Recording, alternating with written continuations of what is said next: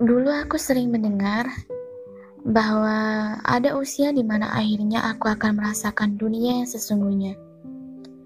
Katanya, dunia orang dewasa adalah waktu di mana kita sering berpikir untuk melarikan diri. Padahal aku melihat orang dewasa sangat keren. Ekspektasiku terhadap kedewasaan adalah menjadi tahu tentang apa yang harus dilakukan. Karena orang sering bilang, Nanti kamu juga tahu. Nanti kan, waktu di mana aku dewasa. Namun ternyata 17, 18, 19,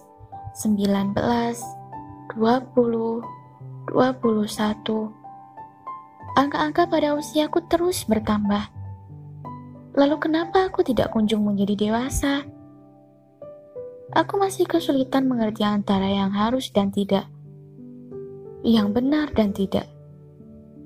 Aku melakukan banyak kesalahan, lelah, takut, ragu, ingin menyerah. Aku ingin benar-benar menyerah. Tetapi tunggu, ada sesuatu yang tiba-tiba kurasakan di penghujung 21 sesuatu yang mengubah perspektif dan mengobati kecewa. Aku tidak merasa keren seperti orang dewasa, hanya karena ternyata manusia seringnya tidak mengenal diri sendiri dengan baik. Perasaan yang ada padaku saat ini juga ada pada orang dewasa yang kulihat waktu kecil.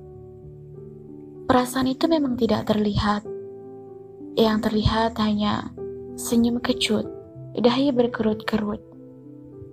Bergadang hingga larut, sampai lupa urusan perut. Ketika menjalani sendiri kehidupan orang dewasa, aku terlalu sibuk menamai perasaan baru, sampai lupa pada satu kenyataan.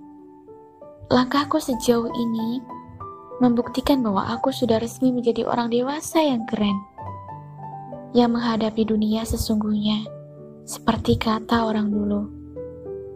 Sekarang aku bisa mendefinisikan dunia sesungguhnya, yaitu tempat di mana manusia bisa tertawa sambil menangis, atau menangis sambil tertawa.